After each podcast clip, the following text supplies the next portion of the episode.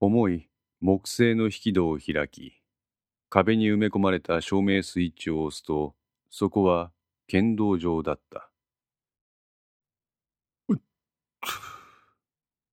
相変わらずくせえな。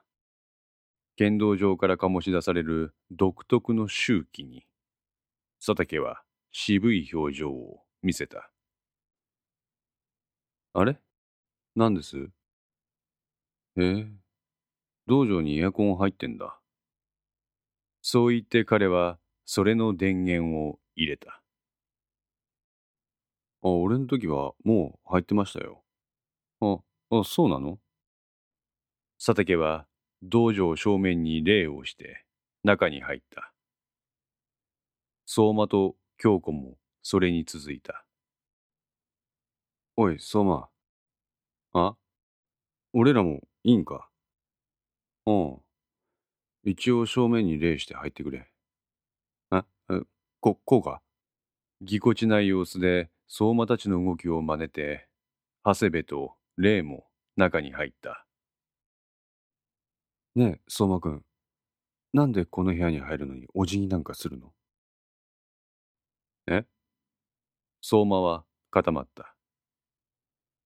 そこに何の意味があるかなんて、今まで考えたこともなかった。下妻さんだったね。この手の道場に入るのは初めて佐竹が例の質問に答えた。え、はい。あの、はっきりとした解説はできないんだけど、この場所を使用させていただきますっていう素朴な気持ちの表明だって俺は聞いたことがある。誰もいないのに？そう。ほら、よく、八百万の神って言葉があるだろう。自然界の万物にはすべて神が宿ってるって。この道場にもそういった神様がいて、今からこの道場を使わせていただきます。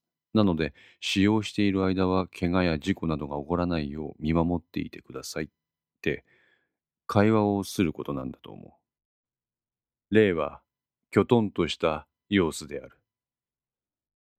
こういったすべてのものを大切にするっていう気持ちを大切にすることで、相手を敬う心を育成する。そんなところかな。霊とは反対に改めて知る正面への霊の意味に、相馬は納得した様子だった。いやー、何にも変わってないな、ここ。あ、そうですか。ああ、黒板に書かれている内容以外は何にも変わっていない。まるでタイムスリップしたみたいだ。あの、それで、ああ、ごめん。本題に入ろうか。佐竹たち5人は道場の中心に車座になって座った。総務君、片倉さん。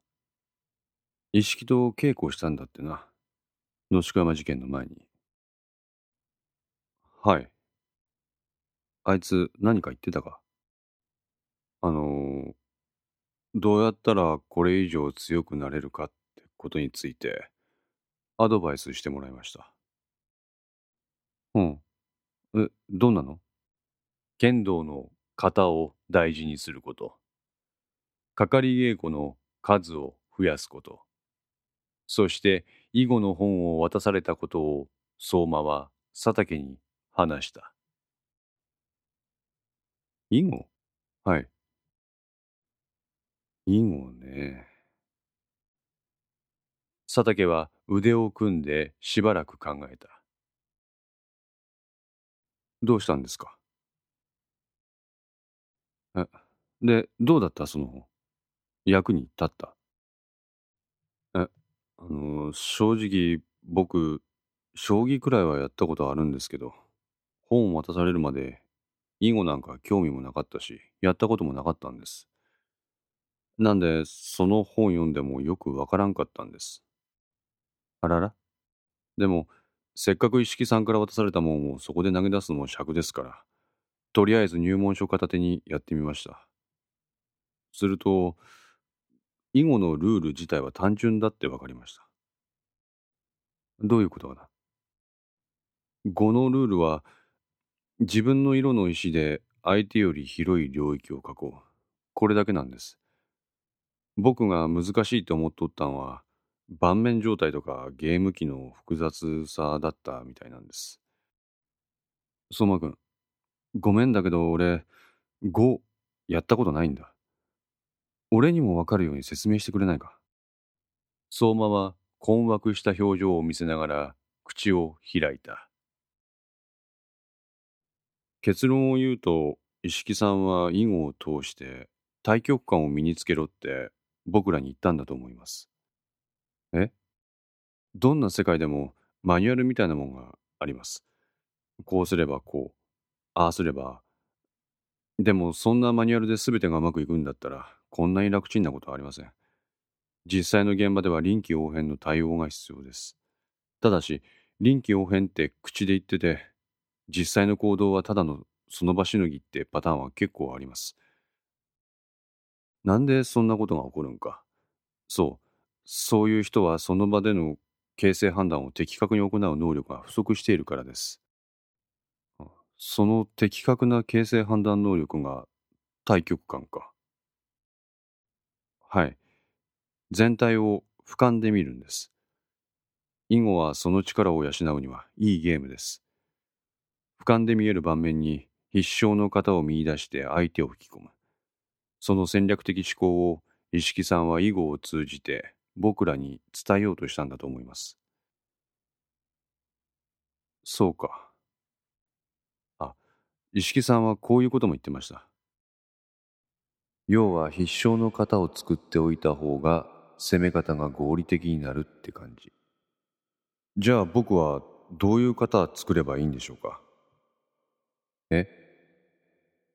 僕は出花後手が得意です。それは自分自身で考えな。そんな。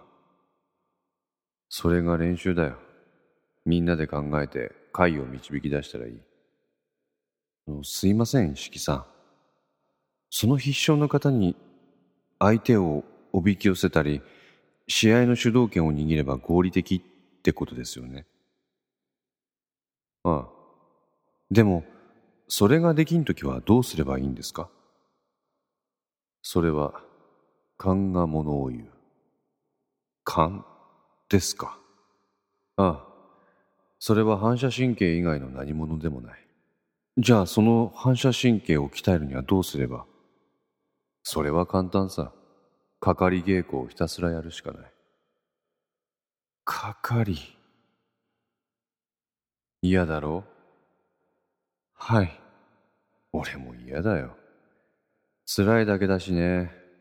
こんなしごきなんか何の役に立つんだって僕も昔思ってた。でも、その必勝の方が突破されてしまって、いざって時にこいつが効くんだ。いざですか。まあ、そうならないのが一番いいんだけどね。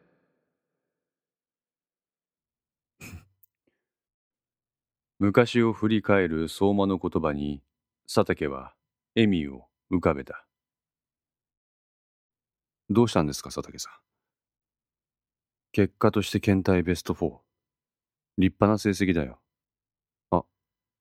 ありがとうございます佐竹は防具棚の方を見つめた意識お前は死んだのかもしれないけどお前の戦略的思考法と行動はまだ生きてるみたいだな。あの、佐竹さん。俺らには鬼ごっこ。こいつらには囲碁。えそれに剣道部の鉄の掟。きっちり落とし前つけさせてもらうぜ。意識。お前の代わりにな。